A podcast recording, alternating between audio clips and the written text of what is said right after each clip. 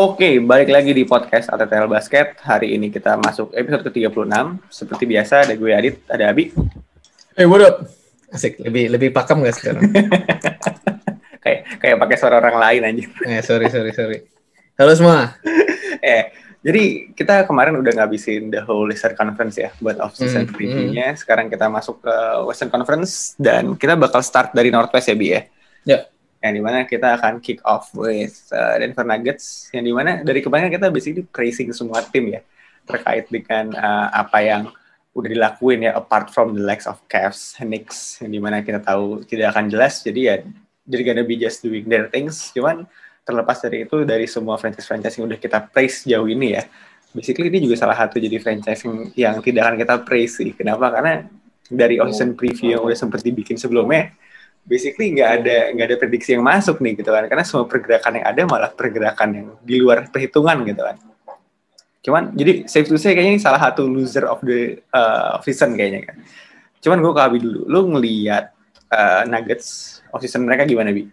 I mean they lost a lot of good players sih kalau menurut gue ya. Karena basically satu, um, they lost uh, Jeremy Grant to the Detroit Pistons.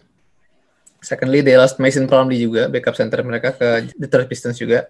And third, they lost um, Torrey Craig to the Milwaukee Bucks kan. Dan kebetulan Torrey Craig ini rada sedih karena they actually uh, mereka kehabisan roster spot supaya bisa sign Torrey Craig. Dan maksud gue, ketika lo kehilangan Torrey Craig, Jeremy Grant, dan Mason Plumlee, tiga rotational players yang maybe playing around 20 minutes plus di rotasi lo gitu loh, yang bisa membawa lo masuk ke Western Conference Finals, is something is wrong with your off season kan. But basically I think they try to rebound karena kehilangan pemain tersebut mereka harus bring back Paul Millsap on a 10 million one year contract. They also brought in uh, Jermichael Green, who is a solid juga buat gantiin Plumlee sih menurut gue buat get that backup five.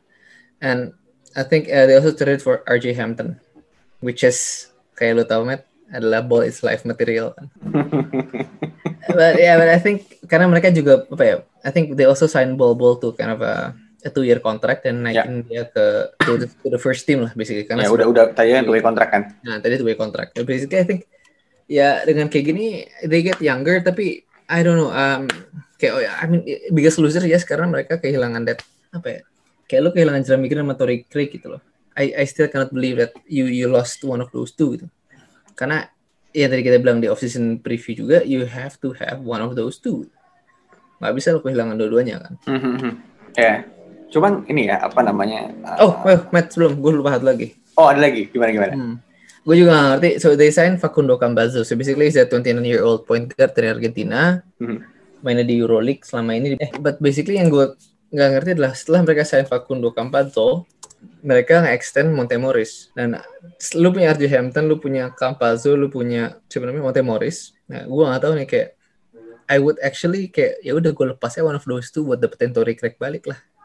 Ketika lu kehabisan roster spot buat nge-resign Torrey Craig gitu lah. Hmm. And you have four point guards in your roster gitu lah ya. Ya sayang sayang aja gitu loh maksud gue it should be apa ya avoidable lah yang kayak gini tuh karena I mean I don't know I'm I'm still kind of pissed off that the Denver Nuggets kehilangan Torrey Craig kayak gitu Ba- ba- basically apa ya one of your best perimeter defender juga kan ya yang di mana plug and play buat main lawan siapa pun versatil lah ya tapi Hmm. ya itu tadi gitu loh akhirnya malah berangkat ke tim lain gitu. cuman gue le- lebih lebih apa ya dari yang sempet tadi lo mention soal bol-bol mendapatkan fully contract ya nggak cuma yang two way contract doang sebenarnya ada some faith dari Mike Malone dan atau Calvin Booth dan atau Stan Kroenke ya Hmm, hmm. karena dari sisi kalau misalkan lu ngeliat uh, if you bo- uh, if you buy the hype soal bol-bol di kan dia videonya lumayan beredar kan juga kan di off season ini kan? Video dia video dia ngapain nih? Bukan not that kind of video. Eh, karena Jamal Murray kan juga video beredar tapi that's nah makanya Gitu kan. makanya gue klarifikasi dulu kan. Cuman maksudnya adalah kalau misalkan bol-bol bisa mentranslate itu uh, night in night out di uh, level NBA ya ya to certain level bisa dibilang kehilangan Mason Plumlee mungkin ya itu bisa diobatin lah ya cuman ya gitu Hmm. then again gitu kan when you're dealing with rookie karena kan bol-bol golnya adalah winning that ROTY ya karena dia masih masih eligible gue lupa deh Jadi berarti apa nggak main game cukup banyak untuk eligible jadi ROTY kemarin ya enggak enggak enggak, enggak. Nah, ya. But basically sebenarnya ya kalau misalkan Mike Malone yang di mana gue percaya dengan Mike Malone ya. basically sih ya bol-bol ceilingnya jelas lebih tinggi dari Mason Plumlee. Mason Plumlee, uh, Mason Plumlee ya benar-benar cuma seorang role player kan, yang Hmm. di mana bol-bol ya hanya dengan berda- uh, mengandalkan nama bapaknya aja dan video-video hype dari overtime, ball is life gitu. Maksudnya kelihatan mentahnya jauh lebih bagus kan. Tinggal gimana nanti Mike Malone bisa uh, assess dan bisa utilize dia juga, terutama di season ini gitu kan. Karena practically speaking, yes, he's gonna be playing second fiddle to Jokic yang di mana ya it's a big task to ask buat seorang anak muda gitu kan Hmm, sama hmm, ini sih apa namanya terlepas dari dari gue bilang uh, Nuggets itu adalah loser in this off season ya gotta give him credit for getting back Paul Millsap sih. Dengan Hmm, kontrak sepertiga kontrak dia yang kemarin gitu kan. Cuman itu tadi gitu loh. Karena ngambil Millsap menurut gue cuman untuk some sort of guarantee di uh, postseason sih. Karena kayak misalkan kita lihat kemarin juga sebenarnya kan uh, even sebelum playoff role-nya sebenarnya nggak sebesar itu kan. Maksudnya ya he, he he feel that slot gitu. Cuman begitu udah masuk ke playoffs baru minitnya crank up naik kan. Ya, well ya. as expected of a 35 year old Millsap ya. Cuman ya actually that's a good move lah gitu. Karena udah jelas Millsap complement both offense and defense. Not the most flashiest player. Cuman ya he does his job really well gitu kan. Hmm. sama sebenarnya yang aneh itu apa ya? Kenapa gue bilang aneh? Basically kan gue juga sempat bilang bahwa uh, lu juga bilang gitu kan bahwa lu harus ship off salah satu dari Gary Harris dan Will Barton kan? Karena with the emergence of MPJ basically salah satu dari uh, basically mereka berdua redundant. Yang di mana uh, no, redundant itu bukan dalam artian like for like ya. Tapi kayak you only need one of them gitu loh. Ya, ya, ya, ya, ya. yang di mana uh, yang mana pun yang dilepas dengan uh, roster yang ada lu akan bisa mencoba mingle nih sebenarnya gimana nanti uh, ke depannya gimana gitu kan cuman akhirnya kan dua-duanya masih ada ya. Jadi kayak tuh certain manner seakan-akan uh, Mike Malone masih percaya dengan combo mereka berdua. Yang di mana juga sebenarnya kan salah satu menurut gue pribadi alasan salah satu harus cabut ya dua-duanya bisa dibilang injury prone juga kan. Kenapa lu menghabiskan space sebesar 34 juta di cap space lo? Buat punya dua pemain yang yang pertama mereka sifatnya adalah complementary piece to Jokic, Murray, and uh, to a certain level MPJ. Tapi ya ngapain lu punya dua gitu, lo punya satu juga cukup gitu. Yang di mana role-nya juga nggak gede-gede banget kan. Hmm, hmm. Cuman ya eh, itulah maksudnya menurut gue pribadi the whole of season aneh banget gitu kan. Jadi di mana gue nggak tahu yang siapa yang jadi bottleneck-nya gitu. Apa Calvin Booth atau Detroit. Detroit Pistons bos. Kapan bottlenecknya di Detroit, Detroit Pistons gitu. dan dan atau nih dan atau keluarga Kronke gitu. seperti yang kita tahu kan sebenarnya yang punya kan uh, officially istrinya Stan Kronke jadi kalau misalkan lo yang ikutin bola Stan Kronke kalau misalkan namanya familiar ya dia yang punya Arsenal Mhm. dan dia juga basically uh, secara secara apa namanya tidak secara formal yang punya Denver Nuggets sekarang gitu kan karena di tahun 2015 dia sebenarnya tadinya dia yang punya cuman secara official di transfer ke istrinya Eh, baik banget ya. Kado ulang Ya. tahun kayak. Cuman tetap uh, gue ngeliat bahwa dengan track record jadi Arsenal sebenarnya nggak kaget kalau misalnya soalnya bottleneck-nya di dia. Cuman Hmm. tadi makanya gue me- melemparkan pertanyaan itu kan sebenarnya kira-kira ini bottleneck-nya bakal di mana sebenarnya? Yang mana nih sebenarnya? Yang sampai akhirnya kondisinya Nuggets instead of moving forward layaknya tim-tim contending lainnya ya baik di West maupun di East ya bisa dibilang arguably lah bisa dibilang malah mundur selangkah gitu loh. Cuman kita geser dikit kali ya ya. Maksudnya knowing that roster mereka sekarang begini, what can we expect dari mereka sebenarnya di regular season nanti? Em, gimana ya menurut gua dengan lo kehilangan Tory Craig dan Jeremy Grant ini ada sebuah gap di mana nanti lu nggak punya that perimeter defender kan? I mean and as we know tahun lalu Denver they actually kind of they look really good on on on, on ini kan on offense kan? With the whole offensive rating dan kawan kan but actually their defense is uh, one of the key key aspects of their game juga gitu. Kayak um, dari segi lu defensive rating itu masih yang kayak in the middle of the pack, but uh, in terms of kayak limiting shots for the opponents, they're really good gitu loh. Karena lu sendiri mainnya slow pace, otomatis tim lawan pasti akan kebawa ke pace lu, apalagi kalau lu main di di home ya. Karena kan Denver, as we know, has that altitude advantage.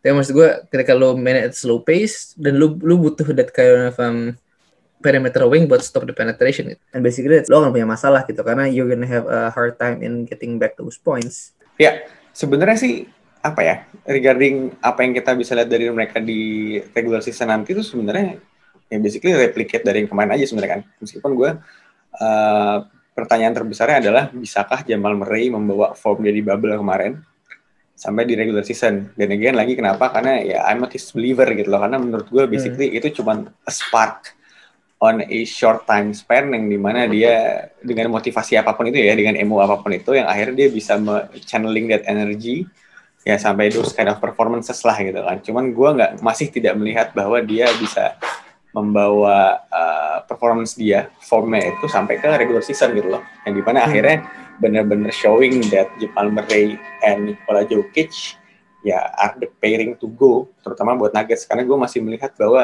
at some point basically dalam waktu dekat malah ya. Dekat itu dalam artian ke satu season mungkin dua season basically MPJ will take that spot sih. I mean it's it's it's possible karena kalau misalnya lo I mean you refer to that particular point ya. Um, hmm.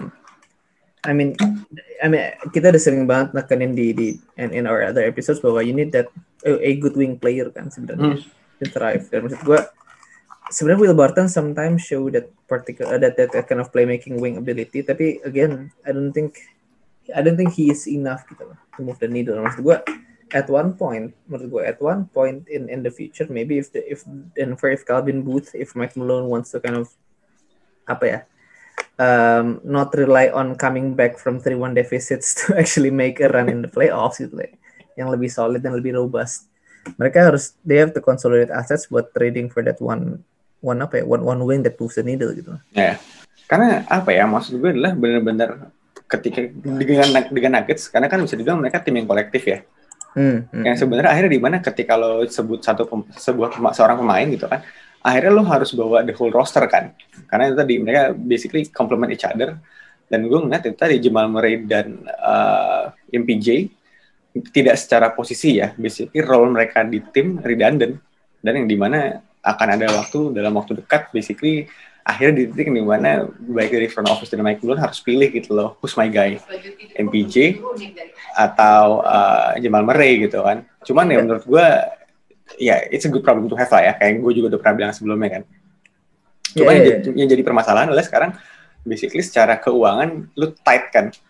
Hmm, hmm, dan tambah hmm. lagi salah satu cara lu untuk merilis itu adalah yang pertama uh, sign Millsap on a lesser contract yang di mana mereka berhasil tapi kan salah satunya adalah yang sempat kita juga mention bahwa ya lu menggeser kontrak dari Gary Harris dan atau Will Barton menjadi uh, beberapa kontrak lain gitu loh yang di mana hmm. itu tidak dijalankan dan tapi malah at the expense of Jeremy Grant dan Mason Plumlee gitu. Anthony yeah. Craig, come on man. Anthony Craig, ya ya, gue su gue suka lupa sama dia. Emang adalah. Oke okay, terus. Maksudnya adalah uh, tiga piece yang di mana ya, gue juga orang yang percaya bahwa you need a whole roster to win a championship, gitu let alone have a good run in the playoffs. Sementara kemarin kan mereka basically punya itu kan ya, well proven lah. Uh, lu basically di setiap round yang ada, you have to overcome a 3-1 deficit kan meaning sebenarnya squad tuh sangat bagus gitu. Cuman ketika ya basically dari dari apa roster yang lu punya dari 10 9 10 man rotation lu tiga pemain complementary piece lu hilang dan lu nggak bisa ganti like for like ya basically berat sih unless sebenarnya itu masih dalam pikirannya Mike Malone ya yang di mana akhirnya oh gue tahu kok gimana cara buat minggu around ini dan basically the likes of Jeremy Grant, uh, Mason Plumlee dan Tory Craig basically expendable gitu.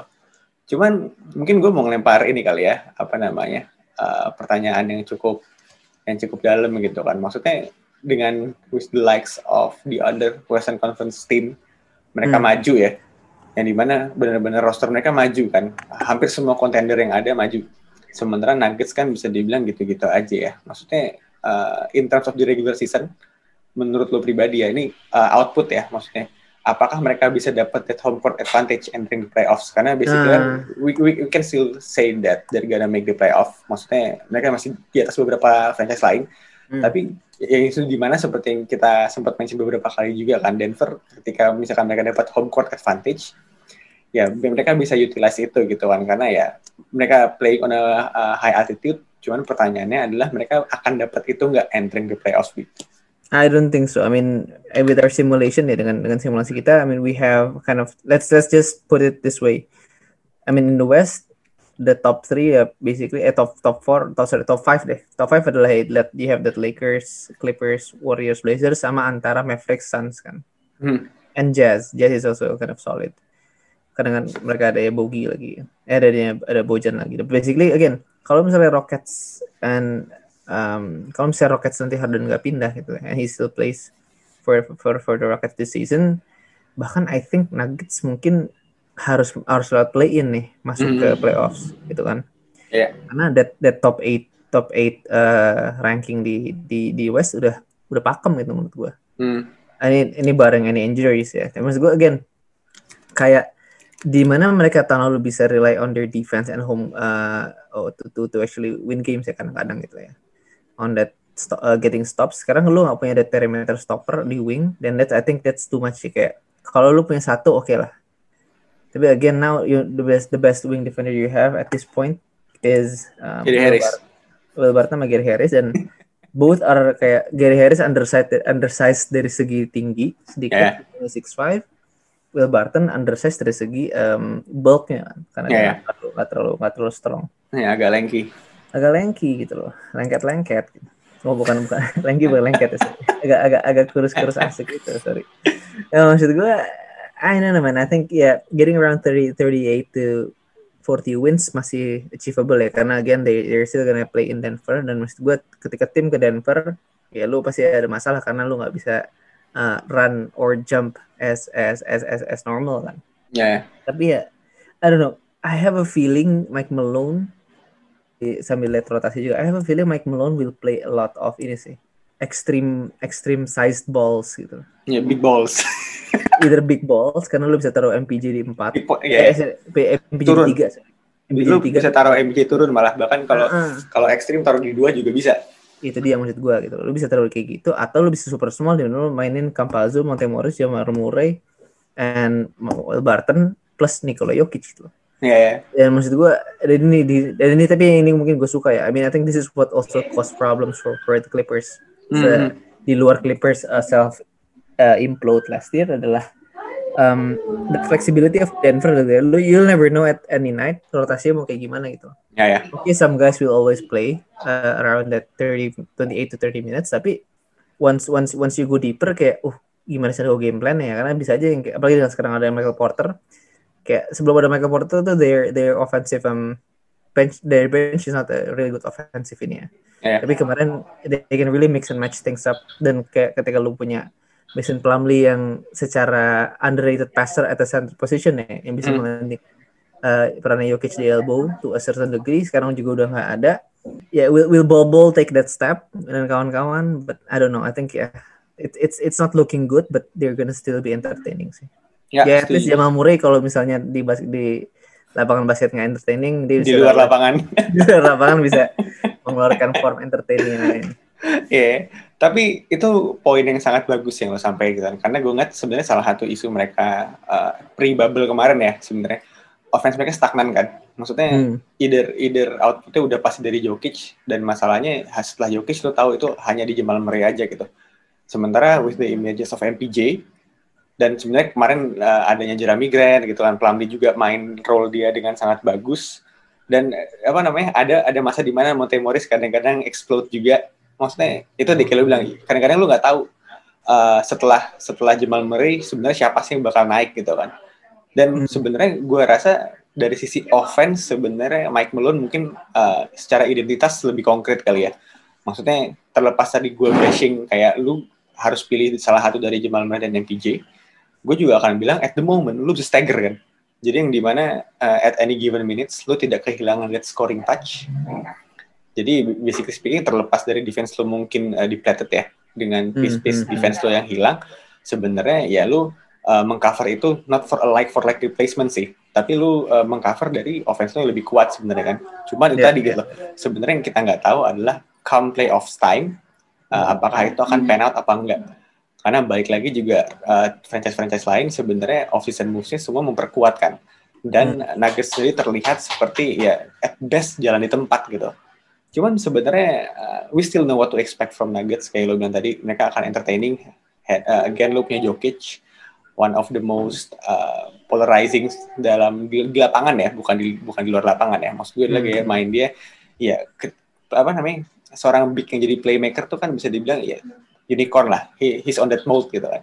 Mm-hmm. Nah, cuma yang lebih menarik adalah sebenarnya uh, lagi gue akan bawa ke arah sebenarnya mengarahnya ke Jamal Murray dan MPJ ya.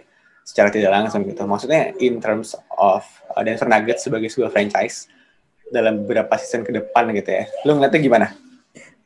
Uh, menurut gue mereka punya akan punya sebuah masalah sih dan karena yang tadi lu bilang mereka salary cap wise financially tahun ini over the cap 20 million over the cap tahun depan setelah kontrak Emil Sep habis one year dealnya habis ini dia uh, mereka akan di 12 juta um, over the cap although uh, sorry mungkin bahkan lebih karena extensionnya Monte Morris masuk hmm. yang that 7 million per year kan I think yeah, around that around that range. So basically they're again they're gonna be 20 million over the cap lagi. Nah, the next year ini yang menarik nih karena di tahun 2022 nanti off season habis semua.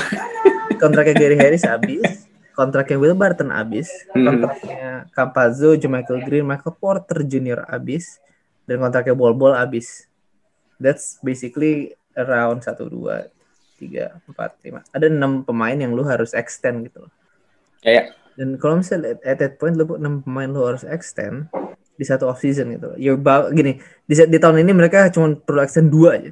Ya. ya. Dua dari tiga kehilangan tiga tiganya. Ngerti nggak? Sekarang nanti tahun depan lu udah enam. Hilang delapan. Kalau hilang delapan, jadi gue kayak I don't know, Kevin, I don't know if this is kayak entah kenapa mereka, apakah ini karena mereka ditinggal Arturas Karsinovas. Mm -hmm. This is the first off season I think without Arturas kan. Yeah. I don't know if it is because of that atau ya karena emang mereka blindsided by Detroit aja. Cuma maksud gue ya in 2022 nanti ya Kevin Booth harus benar belajar gitu karena you have Jamal Murray tied up in a contract sampai 2023 2024. Nih kalau Jokic juga harusnya akan sign similar extension sampai musim depan kayak lu punya these yang offensive core gitu. Ya yeah, you you you have to exploit it gitu loh. Lo harus bisa take advantage bahwa your your contending window oke okay, masih lama but you need to make sure that these two stay in place gitu loh, make them yeah. happy, kompetitif kan. Benar, Nah ini sekarang now now that you've kayak lu udah lihat kita udah bahas juga kan. Sekarang mm. gue sekarang gue nanya ke lu. Ya. Yeah. Do you believe Jamal Murray sampai I mean do you believe enough in Jamal Murray to give him a five year uh, extension gitu sampai tahun 2024? Enggak. Bahkan gue akan bilang, nggak, nggak tau gue udah pernah bilang apa enggak ya. Mm-hmm. Uh, basically, uh, when the Nuggets gave him that contract, ya basically the downfall start dari sana sih. Karena sebenarnya extension itulah yang membuat Nuggets ada di kondisi sekarang gitu loh. Maksudnya with all due respect gitu ya dengan apa yang dia bawa di bubble kemarin, ya sampel size sebelum-sebelumnya yang tidak mewarrant dia untuk dapat kontrak itu gitu loh. Karena bahkan sebelum dia dapat kontrak itu dan explode di bubble ya, uh, menurut gue pribadi rasa ngeliat Jamal Murray ini sebetulnya ngadunya sama Gary Harris loh. Yang di mana basically he benefited dari Gary Harris cedera dan dia maximize uh, kesempatan yang dia dapat ya tapi tetap menurut gue pribadi gitu kan ya lu mengasih Jamal Murray at the end of his contract ya 38 juta per tahun ya hmm. that's a massive problem gitu lah yang di mana Jokic aja yang safe to say bahwa Jokic is the cornerstone player of the franchise he moves the needle gitu kan sementara second fiddle to Jokic Jamal Murray lo kasih kontrak jauh lebih gede yang di mana ya itu tadi menurut gue long run bakal jadi masalah juga gitu. Bahkan in the short run aja ngeliat nanti bakal itu tadi gue bawa lagi MPJ gitu kan. Karena hmm. rasanya lebih muda ya kan. Ini cuma setahun sih bedanya ya, beda-beda tipis gitu. Cuma maksud gue in a much friendlier kontrak yang di mana ketika extension juga nggak mungkin extension sebesar uh, Jamal Murray juga kan. Yeah, yeah, Jadi kayak yeah. gue ngeliat bahwa nanti ya ini bagaimana cara Calvin Booth pinter nanti mingle around Murray's contract sih. Apa pun keputusan yang diambil ya. Hmm, hmm, uh, you have a certain point sih karena again yang kalau gue mau I mean we're picking on Jamal Murray now ya so basically what I want to emphasize dari game Jamal Murray adalah dia itu kayak roller coaster kan basically ya yeah. Kayak I mean in the regular season super inconsistent. In the off season juga walaupun uh, dia kadang-kadang eh, dia tetap inconsistent ya tapi amplitudonya tuh lebih tinggi gitu loh. Ya yeah, benar. He raises ya, kan? floor. Iya, tiba-tiba kayak tiba-tiba kayak lebih inconsistent tapi explosionnya bisa lebih tinggi. Nah, yang gue gak suka adalah tiga tahun terakhir juga. Selama tiga tahun terakhir Denver masuk playoffs whenever Jamal Murray scores 15 points or less mereka, mereka kalah cuma yeah. satu atau dua game dari dari 15 game atau 13 game selama tiga mm. tahun terakhir whenever he scores 15 or more they win around 80% of their games mm. and I think dengan lu mengikatkan nasib lu ke Jamal Murray gitu for the next five years ya as a Denver fan secara uh, as Kevin Booth as Mike Malone as Stan Kroenke atau istrinya pun siapa pun yang punya Denver Nuggets ini ya you live and die with Jamal Murray. Gitu. Ya ya, yeah, you, you're, you're playing a Russian roulette gitu loh. Iya, yeah, parah. You're playing a Canadian roulette. maple maple curry, maple curry. Ya, yeah, yeah. tapi I'd like to be proven wrong ya. Karena hmm. maksudnya kalau misalkan Jamal Murray benar uh, bisa set standar, benar-benar benar-benar dia he raised his floor exponentially gitu ya. Maksudnya on a permanent basis lah, nggak cuma yang dalam uh, on a short stint aja. Mm-hmm. Terkenal dengan he's a streaky player kan. Ya. Yeah. Itu adalah ya you're gambling way too much gitu loh untuk kasih kontrak sebesar itu. Cuman kalau misalkan that contract is the kind of motivation that he needed buat uh, stepping up ya, ya that's good for him gitu loh. Karena basically sebenarnya akhirnya Denver juga gambling di orang yang tepat kan. Uh, Dan tinggal masalahnya nanti gimana nanti itu akan pan out terkait dengan Murray dan uh, MPJ ya itu masalah dua tahun lagi lah gitu kan. Tapi at least buat sekarang ya terlepas dari uh, defensive side mereka yang bisa dibilang dipretelin ya. Sebenarnya dari sisi offense sebenarnya mereka masih well sorted sih.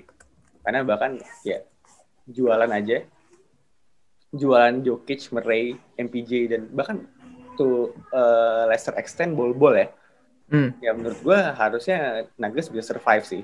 Meskipun not not necessarily bakal sampai uh, conference finals ya karena mereka terlalu way way way over achieving gitu ya. Cuman sebenarnya ya mereka still below, uh, ada di that second second round mark sih gitu kan. Cuman ya we'll see lah. Lo ada yang mau tambahin lagi Bi, buat Nuggets? Um, no, I don't think so sih karena ya, I think you you you you've summarized it bagus juga sih dari segi kayak ya, I can in the future they're gonna take a step back a bit from one side, tapi on the other side they're gonna improve. But in multi-year ya itu, ya you're riding the Jamal Murray horse right now. Mm-hmm. Ya, ya, ya. Jadi paling itu aja kali ya buat Nuggets hmm. gitu kan. Hopefully Jamal Murray pan out. I'd like to be proven wrong. Sekali lagi gue bilang gitu ya karena iya kalau misalkan dia bermain bagus, basically semua orang senang gitu. Cuman yeah, yeah, yeah. Uh, apa ya? Gimana nanti Mike Malone karena menurut gue pribadi kalau misalnya dari kemarin kita praising uh, GMs ya sorotannya dari GM gitu di sini akan sorotannya gue kasih ke Mike Malone sih karena bagaimana dia akan mingle around roster yang ya tuh certain extent beda kan yang di mana hmm. dari season lalu yang bisa dibilang roster lo lengkap quote unquote karena bisa ketemu siapa aja sekarang agak lebih niche yang di mana instead of lu lu tidak bisa bermain that uh, bermain secara reaktif gitu loh. Ketika ngeliat lawan lu gimana lu turunin roster semacam apa, ya ini option lu agak lebih limited. Tapi menurut gue pribadi secara apa ya, secara uh, core-nya offense-nya terutama gitu kan, rasanya standing point-nya jauh lebih kuat sih sebenarnya. Tapi udah kali ya gitu aja. Dari Nuggets sebenarnya cukup jelas kuat and clear sebenarnya. Paling dari sini abis ini kita berangkat ke Minnesota